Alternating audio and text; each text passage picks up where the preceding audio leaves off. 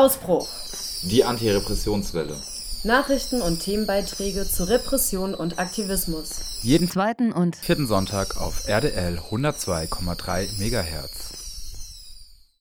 Der Anruf erfolgt aus einer öffentlichen Einrichtung und kann im Rahmen gesetzlicher Regelungen überwacht werden. Ja, einen schönen guten Abend. Die Sendung heute haben wir aus terminlichen Gründen einige Tage vorher aufgezeichnet.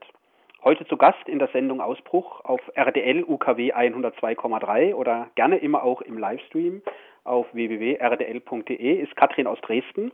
Ja, Und hallo. Mikro- Hallo Katrin. Hallo, weil wir ein bisschen voreilig, ja. Alles gut.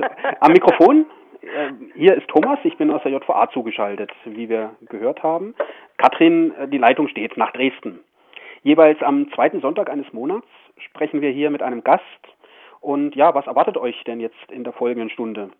Mit Katrin, einer der Erstunterzeichnerinnen des Gründungsaufrufs der DDR-Bürgerbewegung Neues Forum. Im September 89 schauen wir in einem ersten Teil zurück in die letzten Jahre der DDR und die Wendezeit. Wie sah Katrins Weg in den Widerstand aus? Wie hat er ihr Leben geprägt und was sind wichtige Megmarken aus ihrer Sicht? In einem zweiten Gesprächsteil soll es um die Zeit der späten 90er bis in die Gegenwart gehen. Wie sah die Konfrontation insbesondere mit den Nazis aus und auch jene mit den staatlichen Repressionsstrukturen? Und dann in einem dritten und letzten Gesprächsteil, wie sieht unser Gast die Entwicklungen im Hinblick auf die kommenden Jahre? Hier sprechen wir auch über das Antifa-Ost-Verfahren, das zurzeit noch in Dresden läuft und vielleicht auch dessen Bedeutung für die nächsten Jahre, insbesondere wenn wir uns auf den Paragraphen 129 Strafgesetzbuch Bildung einer kriminellen Einigung, Vereinigung schauen. All das unter dem Leitmotiv Freiheit, Selbstbefreiung, Befreiung. Die Technik im Studio hat wieder Max unter sich. Zu Beginn bitte ich dich nach dieser langen Vorrede, Katrin, dich unseren Zuhörerinnen und Zuhörern doch mal kurz vorzustellen. Ja, was sagt man da am besten? Also ich bin Ja. Baujahr 65, ähm, bin aus einem kleinen Ort in Brandenburg, also ich bin sozusagen DDR-geborene, sozialisiert, aufgewachsen, nach wie vor auf dem Gebiet. ähm, ja, ich bin Mutter, Großmutter und seit ich 17 bin ungefähr habe ich Probleme mit staatlichen Behörden. Ja, also wenn es für dich okay ist, würde ich gerne mit dir beginnen äh, an die Erinnerungen deiner Zeit, insbesondere Mitte, Ende der 80er, die dann auch äh, in den aktiven politischen Widerstand geführt haben und dann auch ins neue Forum.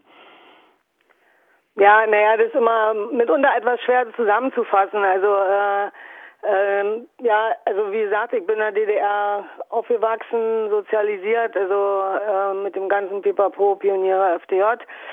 Ähm, hab dann irgendwann angefangen, drüber nachzudenken, ob das vielleicht alles nicht so astrein ist, was sie uns erzählen. Also ich muss dazu sagen, dass ich das mit dieser sozialistischen Idee sehr ernst genommen habe und dann festgestellt habe, dass da doch äh, viele Dinge einfach nur Lippenbekenntnisse sind. Und ähm, ja, auch mit zunehmendem Alter, also man ist ja dann sozusagen in so einem, so einem rebellischen Alter auch, ähm, sag mal Pubertät oder so, habe ich äh, doch dann ziemlich schnell begriffen, dass ja unsere Gedanken, unsere Träume, das, was wir aussprechen, alles beschnitten werden soll und dass das eben, äh, ja, das hat mich sehr gefrustet und äh, demzufolge habe ich irgendwie einen anderen Platz gesucht.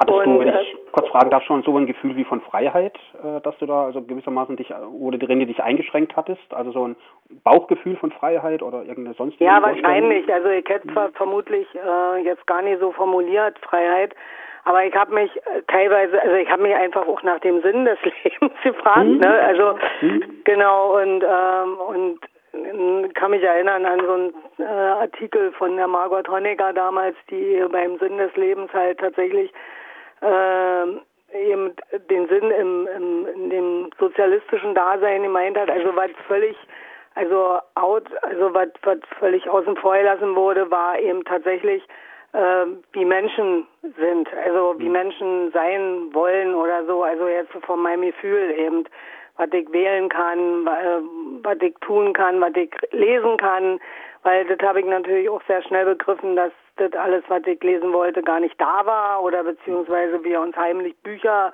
zustecken mussten, die natürlich dann auch sehr effektiv gelesen wurden. Also mhm.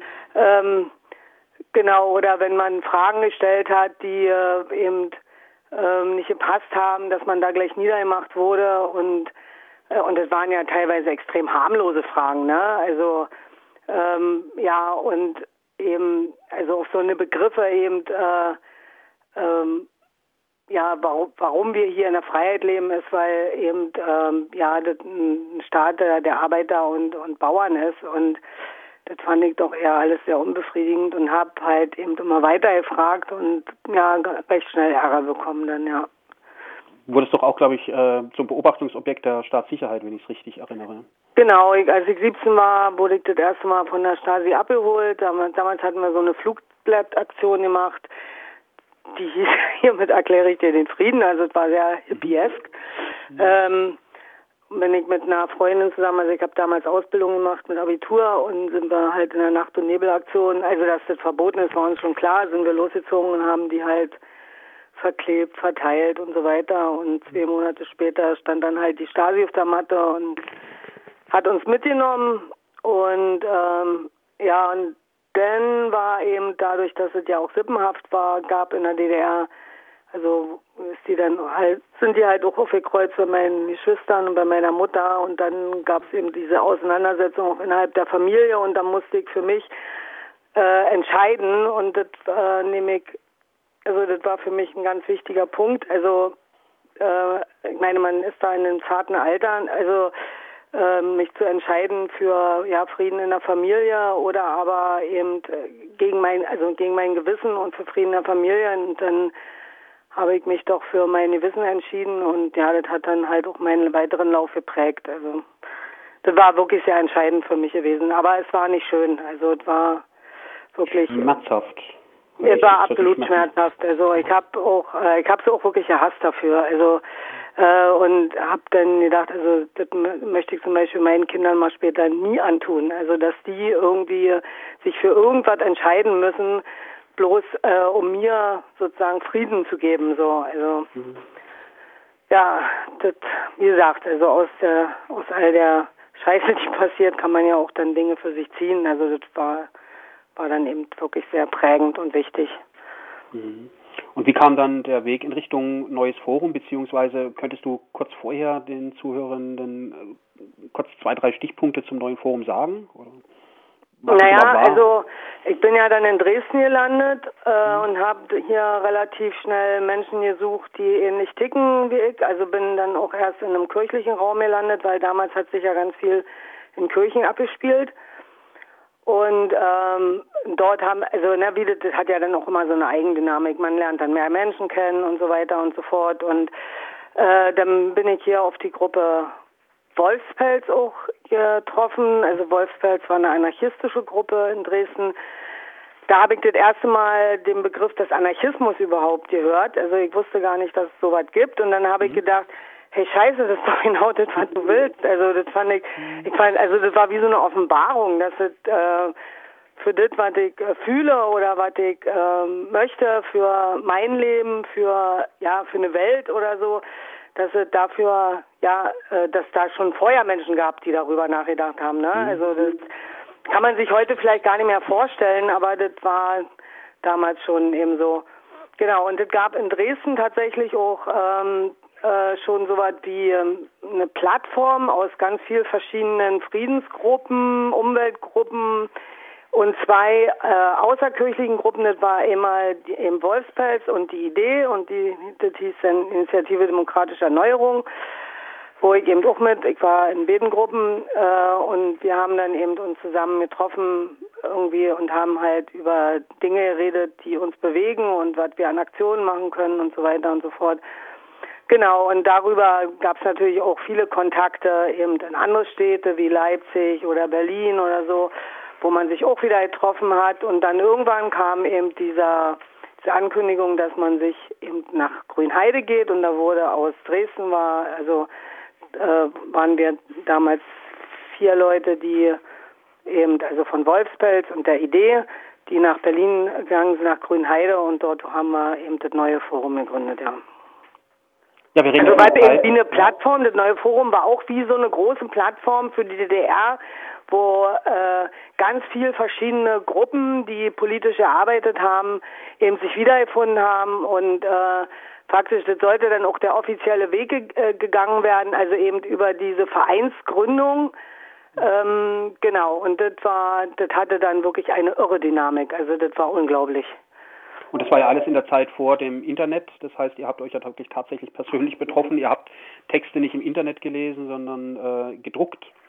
Ja, also ich habe noch die alten Skills drauf. Also wenn wenn mal jemand Bedürfnisse hat, kann ich gerne erzählen, wie das wie das läuft. Also ich bin auch sehr froh darüber. Nee, tatsächlich, wir äh, wir sind tatsächlich äh, äh, zu den Menschen nach Hause gegangen, also zu Freundinnen und Freunden. Also Genossen haben wir uns nicht genannt. Also der Begriff war tödlich besetzt.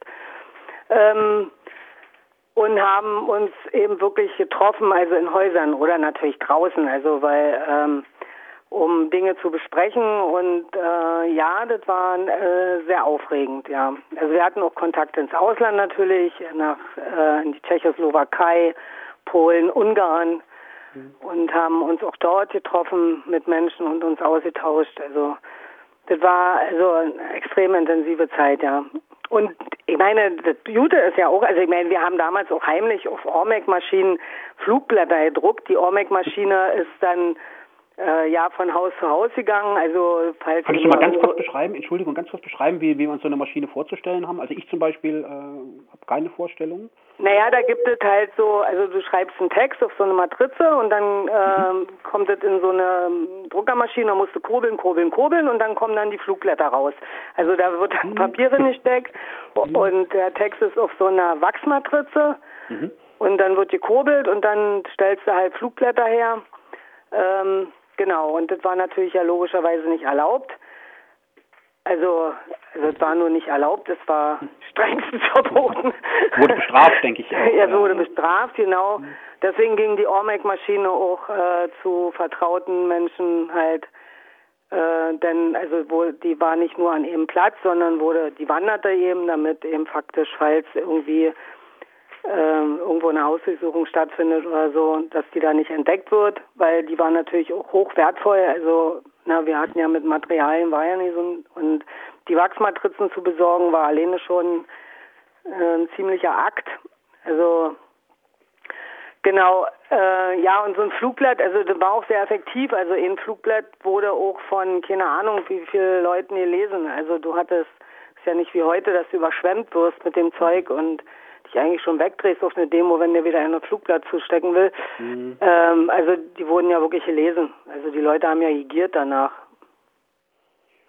Und wenn wir jetzt noch ein, ein halbes Jahr oder Jahr weitergehen, wie hast du dann die, die, die Wendezeit und dann äh, den sogenannten Beitritt zur Bundesrepublik erlebt? Naja, die Wendezeit, also das ist so ein Mix von Gefühlen, das kann man wirklich ganz schwer vermitteln. Also ähm, wir waren natürlich unglaublich euphorisch. Also das Ding war ja auch noch, also dass dass äh, ich meine, die hatten uns ja auf dem Schirm, das war ja klar. Also ich meine, wir waren ja auch des Öfteren zu Gast bei der Stasi, also haben sie uns geholt und verhören und so.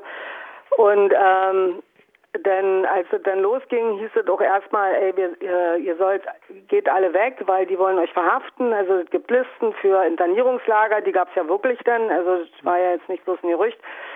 Ähm, und ja, verpisst euch mal lieber. Und naja, ich habe dann gedacht, nee, ich kann mich da jetzt hier, wo das losgeht, kann ich mich doch nicht verpissen. Also ich habe dann bloß meine Kinder in Sicherheit gebracht, also zu meiner Mutter faktisch, die, damit, äh, falls mit mir irgendwas ist, dass sie da in Sicherheit sind. Also wir hatten auch tatsächlich, also wir waren ja alle Eltern, ne? Also und wir hatten auch tatsächlich jeder zu Hause so ein Schreiben liegen, was mit den Kindern passieren soll, wenn du äh, verhaftet wirst oder so. Also dass die zu Freunden gehen, also damit faktisch der Staat dann nicht so schnell die Hand drauf hat. Und ähm, ja, ja, und dann war das wirklich, war unglaublich euphorisch. Also das war Glück pur. So, und dann, ja, dann, ähm, ja, dann wurden ja auch viele von uns verhaftet und und dann, ach, das ist so viel zu erzählen, dann gab es die Gruppe der 20, die, wo ich immer gedacht habe, ey, das könnte auch ein Konstrukt der Stasi sein. Also die Gruppe der 20 war eben äh, ein willkürlicher Zusammenschluss von 20 DemonstrantInnen, die damals ja, keine Ahnung, das erste Mal auf der Straße waren und äh, die dann sozusagen die Gespräche mit eben dem Bürgermeister hier führen sollte und so weiter und so fort bei uns zu Hause sind uns die Leute die Tür eingerannt, also weil wir ja als äh, Erstunterzeichner vom neuen Forum halt eben da zur Verfügung standen und die wollten immer, was sollen wir jetzt machen, was sollen wir jetzt machen? Und das ist ja das Ding. Also wir haben ohne sagen können, ey, ja, keine Ahnung, ey, übernehmt eure Betriebe und so weiter und so fort, aber also wir hatten ja jetzt kein Rezept. Also diese die also was, was mir dann auch schmerzhaft klar geworden ist, als dann praktisch die Rufe kamen nach Deutschland eigentlich Vaterland und also wir sind ein Volk und so, also mhm. das war unglaublich brutal für uns. Mhm. Ähm, also ja, das war extrem schmerzhaft. Also ich bin da auch in ein furchtbares Loch gefallen. Also viele von uns, mhm. weil was wir nicht wollten, war ein Großdeutschland. Ne? Wir wollten ein Land mhm. haben, was eben tatsächlich, also ja, manche wollten ein sozialistisches Land oder also jedenfalls ein Land, was eben wirklich befreit ist, was von Menschen für Menschen ist, wo eben äh, nicht eine Partei eben die Vorherrschaft hat und so weiter und so fort. Ne? Also, äh, dass eben die Betriebe tatsächlich äh, von den Menschen dann auch äh, gemacht werden, die, die faktisch darin arbeiten, arbeiten und so weiter und so fort. Und ähm, ja, und das war eben ganz schlimm und ähm, und und da ist mir auch schmerzlich bewusst geworden, also wie unvorbereitet wir waren, aber also wir haben natürlich viel darüber auch hin, nach, im Nachhinein immer wieder nachgedacht, was hätten wir anders machen können oder so. Aber ich denke, äh, ja, die BRD war auch einfach zu stark. Also wir hat also ähm, wir waren nicht in der Lage, unsere Ideen zu kolportieren oder mhm. eben die Leute dafür reif zu machen. Die wollten halt einfach Bananen und D-Mark. Also das ist, mhm. das war, das war, das war sehr schmerzhaft. Also das hat mich dann auch mhm. ziemlich geprägt für die nächsten Jahre, ja. Ja, Katrin, ich danke dir herzlich. Also das war emotional sehr dicht und ähm, jetzt äh, würde ich Max im Studio bitten, erstmal ein Stück Musik einzuspielen und dann hören wir uns nach der Musik wieder. Scheiße!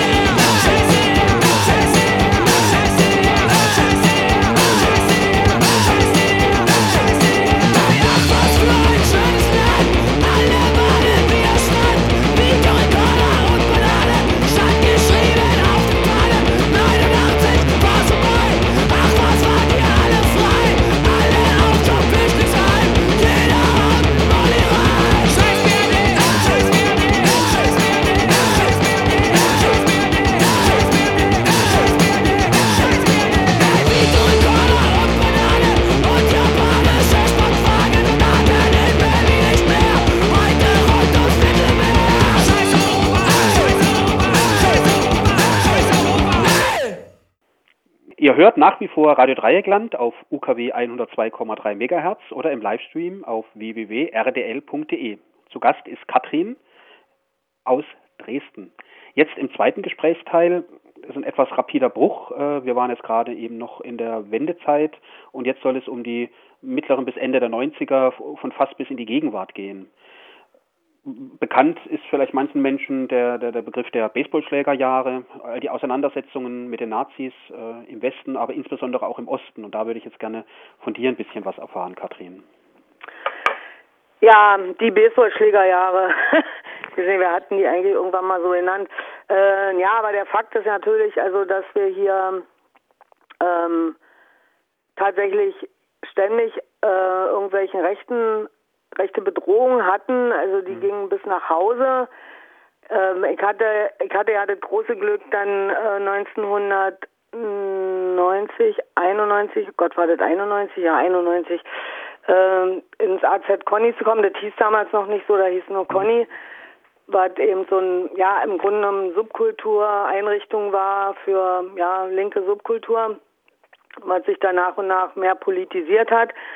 Also das hat mich aufgefangen, damit ich nicht, damit ich irgendwie wieder da aus meinem Loch kriechen kann, in was ich gefallen war. Äh, wir hatten auch des Öfteren Überfälle von Nazis, also hier in der, also ich wohne in der Neustadt in Dresden, also jetzt, damals habe ich noch in Löbter gewohnt, aber ähm, also hier sind ja dann auch ganz viele Kneipen, Kultureinrichtungen entstanden, also die wirklich, also daran sieht man auch, dass Menschen durchaus in der Lage sind, wenn Dinge wegbrechen, auch Neues zu erschaffen. Also das, das ist auch mhm. ein ganz wichtiger Punkt, den ich gelernt habe. Äh, ja, und diese, und das waren ja tatsächlich eher linke Räume, anarchistische Räume, ähm, die auch einer ständigen Nazi-Bedrohung ausgesetzt war. Also wir waren im Grunde genommen die ganze Zeit in Alarmbereitschaft, um irgendwie äh, Nazis abzuwehren oder ähm, vor, ähm, vorherein also äh, auch anzugreifen. Ähm, 1996 wurde dann, ist dann äh, 1995 wurde dann das AZ Conny ist dann im, im Brandanschlag zum Opfer gefallen. Also ähm, damals, wo wir wurde der aufgeklärt? Äh, der hätte aufgeklärt werden können. Es wäre kein Problem gewesen, aber es war kein Aufklärungswille da.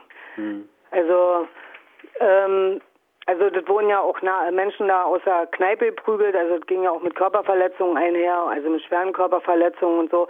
Ähm, ich meine, ja, wir haben damals auch noch nicht mit dem, also was heißt auch noch nicht, das machen wir heute auch nicht, aber wir haben damals ja auch nicht mit den Bullen zusammengearbeitet, aber mhm. ähm, äh, aber die hatten tatsächlich aufgrund von anderen Zeuginnen hatten die tatsächlich eigentlich die Leute, die die das, die das gemacht haben und ähm, ja, aber sind nie belangt worden. Also da war, war kein, war kein Wille da, da irgendwie einzugreifen. Wir waren auch tatsächlich, also Conny war auch damals schon ähm, tatsächlich, also so ein ähm, ja, wir wurden eigentlich von allen Seiten immer angegriffen, also sowohl von der Politik als eben auch von Nazis. Das war immer so ein Rundumschlag. auch alles sehr spannend. ja. Genau, du hast jetzt über die Angriffe durch die Nazis erzählt. Wie war die Konfrontation mit den staatlichen Repressionsorganen? Also Polizei, Verfassungsschutz oder ja. Naja, äh, Verfassungsschutz, also ich weiß nicht, das kann natürlich irgendwie sein, dass, dass, äh, dass wir dass das faktisch äh, wir auch infiltriert worden sind, aber davon weiß ich nicht, also ist mir nicht bekannt. Also was, was mir wirklich tatsächlich eher in Erinnerung ist, dass die Politik so durchgedreht hat. Also die gerade die rechten Parteien, also damals gab es ja auch noch die DSU, die Deutsche Soziale Union, also das Pendant zur CSU in Bayern. Mhm.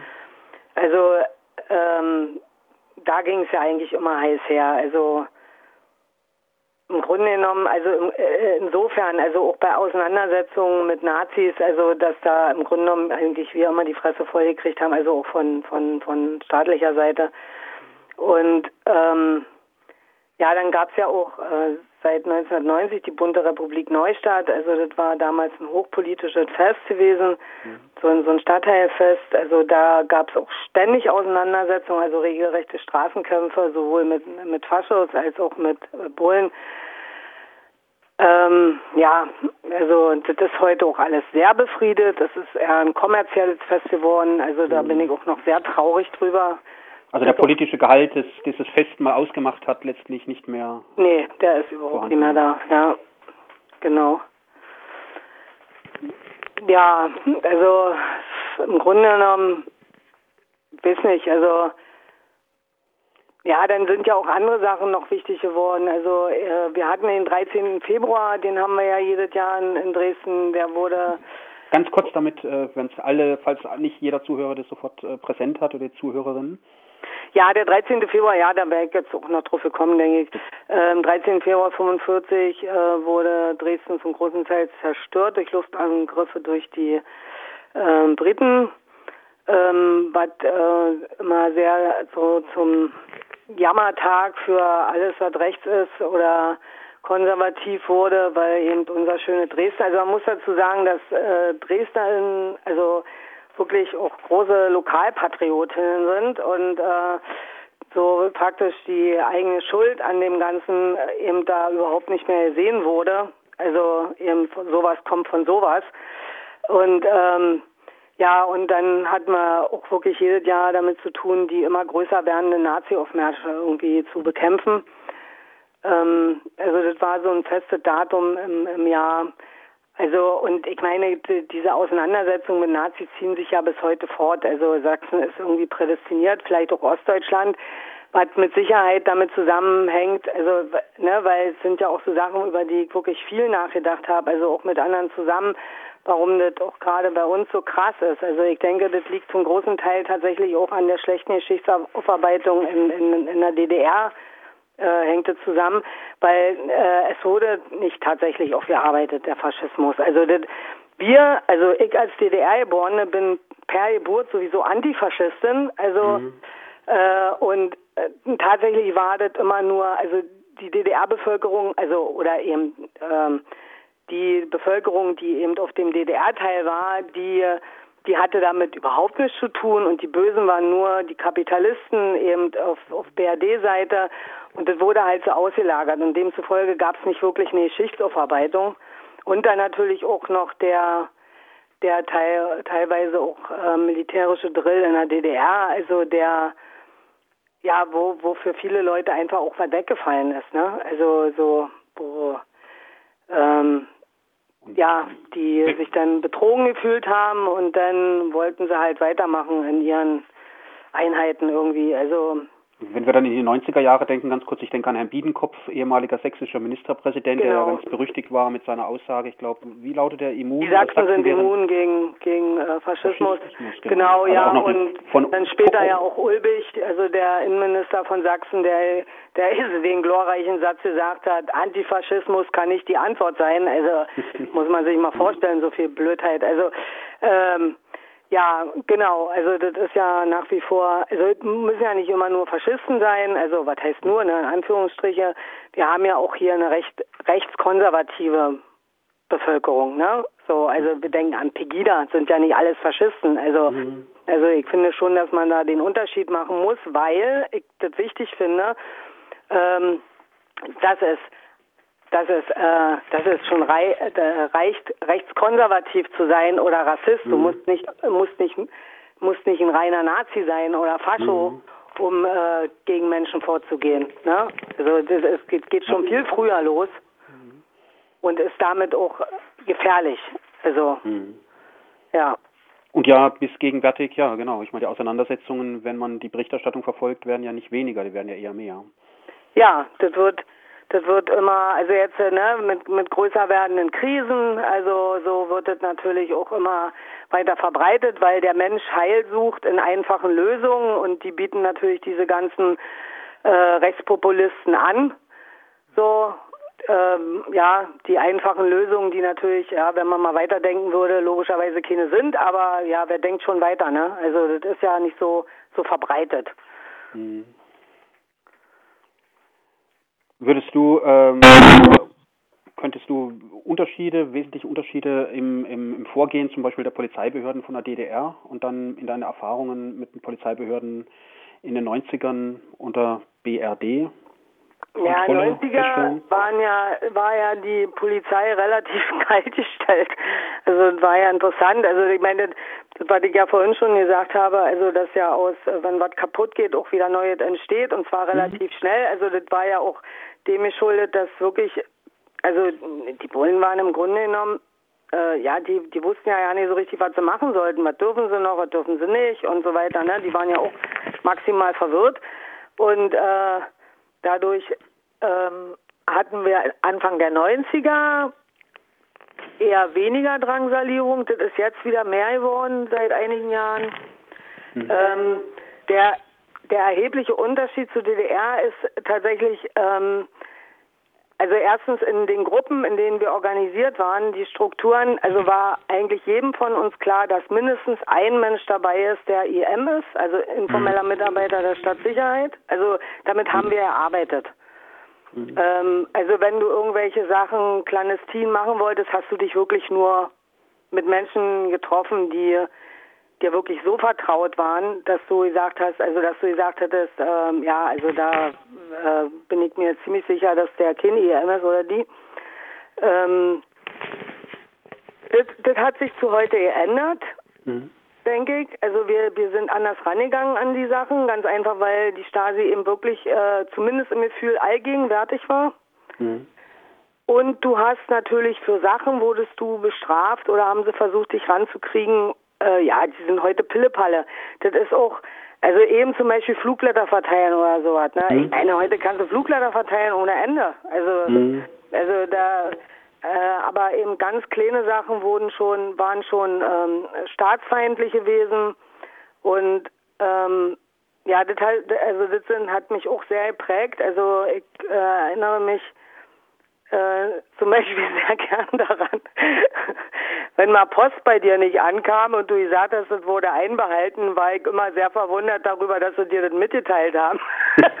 Also Katrin, genau, also Katrin spielt jetzt gerade drauf an, dass ich in Bruchsal äh, gesessen habe, lange in Einzelhaft und wenn dort eingehende Post von der Vollzugsanstalt angehalten wurde, dann gab es eine sogenannte Anhalteverfügung. Die wurde mir dann mündlich eröffnet und gegen diese Anhalteverfügung konnte ich dann auch vor Gericht klagen, habe das dann auch teilweise getan, teilweise gewonnen, teilweise verloren. Das gab es natürlich, wie du gerade eben gesagt hast, in der DDR natürlich nicht. Nee, da hast du die Post einfach nicht gekriegt und Punkt. Also da, also, äh, also du hast jetzt äh, ähm, also mehr Möglichkeiten, dich zu, ich sage jetzt mal, zu engagieren. Es ist nicht mehr so eine existenzielle Frage. Also wenn du dich zu DDR-Zeiten entschieden hast, äh, offen für zu sein, war das eigentlich ziemlich klar. Du kannst nicht studieren, ähm, ja, du kannst nicht studieren, also du, du kriegst Ärger, also die kommen einfach zu dir nach Hause. Also das ist heute nicht mehr so so äh, krass. Also diese Bedrohungslage finde ich ist nicht mehr so krass. Also da mögen mir einige widersprechen, die das anders sehen, aber also ich für meinen Teil empfinde das so. Äh, Ich meine, der Fakt ist natürlich, dass ich ja auch inzwischen wesentlich äh, stabiler oder sagen wir mal stabil geworden bin, dass man natürlich manche Sachen überhaupt nicht mehr vom Hocker hauen oder so, ne? Also wo ich dann denke, ja, klar, die gehört dazu, ne? Also ähm, aber also die empfundene Bedrohungslage fand ich zu DDR wesentlich DDR-Zeiten wesentlich größer als jetzt. So. Ja, vielen Dank. Vielen Dank, Katrin, für diesen Gespräch, zweiten Gesprächsteil. Jetzt äh, werde ich Max bitten, wieder ein Stück Musik einzuspielen und dann, wenn, nach der Musik geht es dann in den dritten und letzten Gesprächsteil.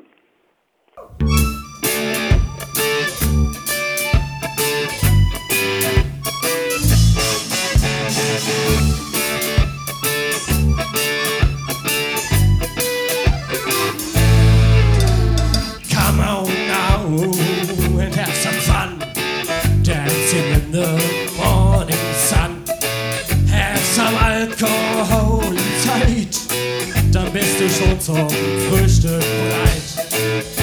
Bacardi feeling. Come and break down. Bacardi feeling. Deutschland, das Land, in dem ein Bausparvertrag mehr wert ist als ein Leben. Als ein Leben ohne Bausparvertrag.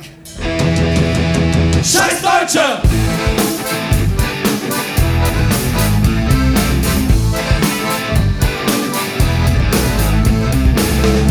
Bisschen Zeit, sie an. Ich werd mal in Urlaub fahren. Aber scheiße, Deutschland, Autobahn. Zu viele Deutsche auf der Autobahn. Ja, ja!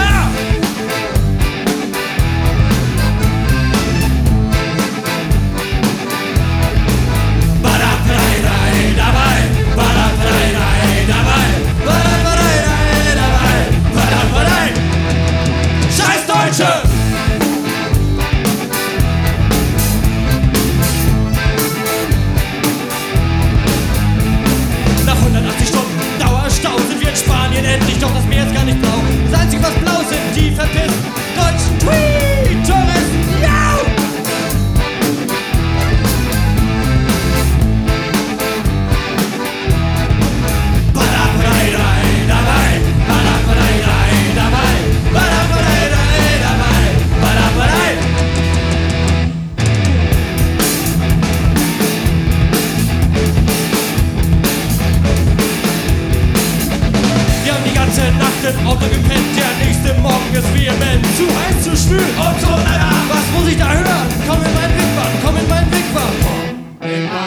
meinen Wigwam. Dieses Lied vom einzigen Sternenschwan, das ein Ghetto blast aus dem Auto nebenan. Ich sag, ey, mach die Musik aus. Ein Volkslied, faschelnder Kinder. Sonst mach ich den Ghettoblaster mit dem Bike rein und dann war der Ghettoblaster mal einer. Ja! Die angesprochene Kleinfamilie aus Bonn war erschrocken und fuhr davon. Wir haben gewonnen. Sie fahren davon. Wir haben gewonnen. Sie fahren davon. German in Spain. German families in Spain. Oh no!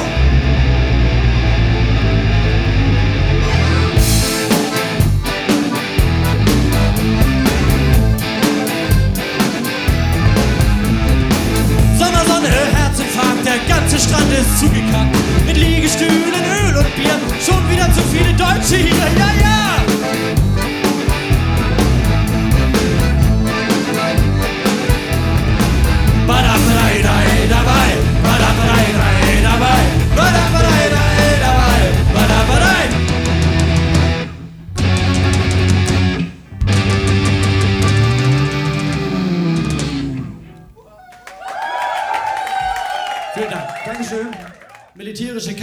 Kampfeinsätze der deutschen Bundeswehr sind grundsätzlich und immer humanitäre Friedensmissionen.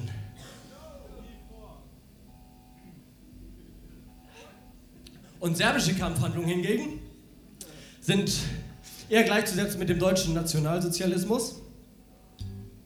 Joschka Fischer ist der Erzengel Gabriel und die Erde ist eine Scheibe. Ja, ihr hört nach wie vor Radio Dreieckland auf UKW 102,3 oder im Livestream auf www.rdl.de. Zu Gast ist nach wie vor Katrin aus Dresden und jetzt im dritten Gesprächsteil wollen wir uns ein bisschen auf die Zukunft verlegen. Das heißt, zum einen würde ich gerne mit dir sprechen über das Antifa-Ost-Verfahren, das ja aktuell noch läuft. Ich meine, vielleicht wird es auch bis zum Sendungszeitpunkt schon ein Urteil geben. Diese Sendung hier wird ja am 11. Juni ausgestrahlt.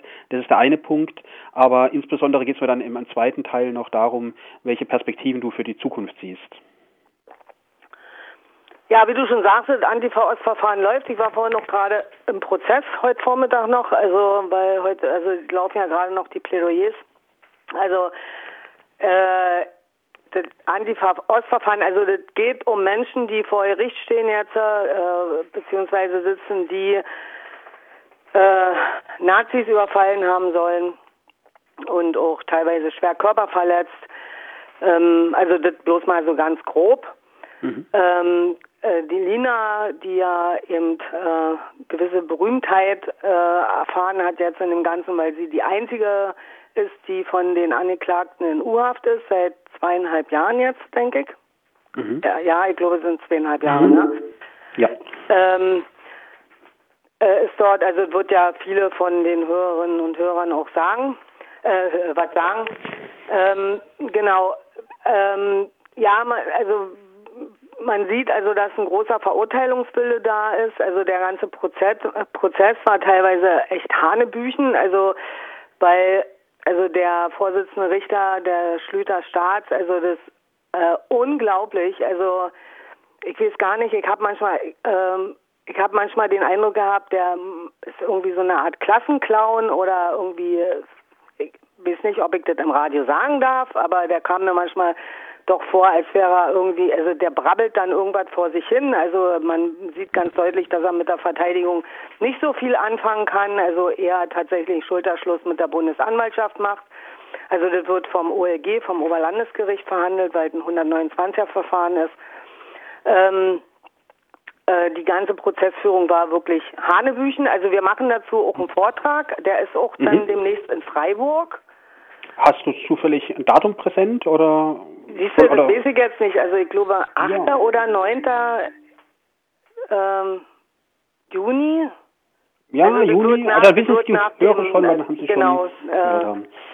Ähm, ja, da machen wir einen ziemlich ausführlichen Vortrag zu, weil da gibt es einiges sozusagen. Es gibt ja da auch den Verräter, den Domhöfer, der vor Prozess ausgesagt hat, weil ähm, ja die, äh, also weil er faktisch äh, geschafft wurde von der linken Szene zu Recht, weil er halt auch äh, sexuelle Übergriffe, also nachweislich begangen hat und äh, demzufolge niemand mehr mit ihm zu tun haben wollte und er dann eben in seinem Drang irgendwie noch von Wert zu sein oder was äh, sich mit den Ermittlungsbehörden zusammengeworfen hat und da eben Aussagen gemacht hat vor Gericht.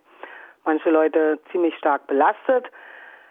Genau. Ähm, ja, da ist jetzt abzuwarten, was was bei rauskommt. Eben wenn wenn die, Sendung hier läuft, wird das Urteil da sein.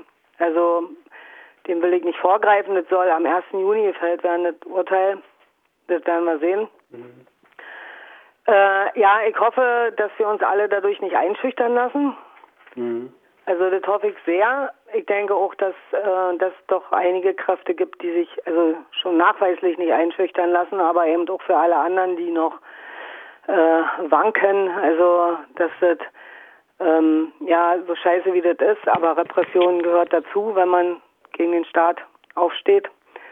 Ähm, gegen den Ja, Staat und gegen Nazis, also wenn man sozusagen auch das Machtmonopol des Staates in Frage stellt, gehört Repression dazu. Also das äh, liegt in der Logik des Systems, das ist ganz klar.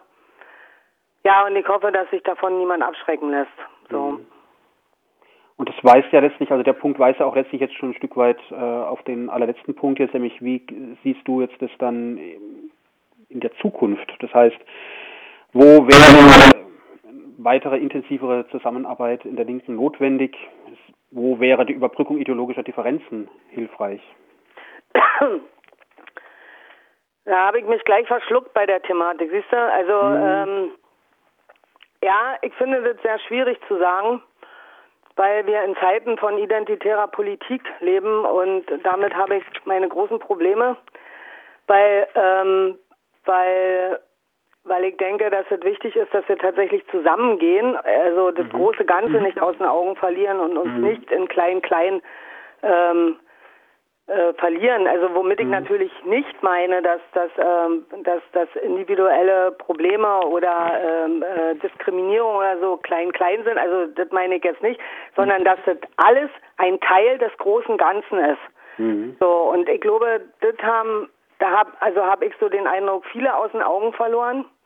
Äh, da wird sich über Begrifflichkeiten gestritten, da wird festgelegt, was gehauen und gestochen ist. Also es, es wird nicht mehr miteinander gestritten, es wird gegeneinander gestritten, so, also gegeneinander gekämpft. Und das finde ich furchtbar, das, das, das macht mir Schmerzen, das macht mich traurig, das macht mich verzweifelt.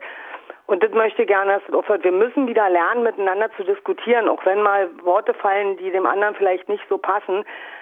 Äh, aber es muss diskutiert werden. Es muss über Dinge ein Diskurs passieren. Sonst werden wir es nie schaffen, eben diesen Kapitalismus zu bekämpfen. Da schließt sich ja ein Stück weit der Kreis zum Anfang äh, unseres Gesprächs, wo du ja aus der Zeit äh, äh, Mitte, Ende der 80er berichtet hast. Dort wurde ja gemeinsam, wenn ich es richtig verstanden habe, vorhin bei dir gestritten. Es wurde Ja, nicht gegeneinander gestritten, sondern miteinander. Ja, ja, äh, da wurde miteinander gestritten. Das stimmt. Und für manche waren manche Positionen zu radikal oder manche haben gesagt, ach ja, das, ey, das ist mir zu wenig. Ne? Aber eben, es wurde miteinander gestritten.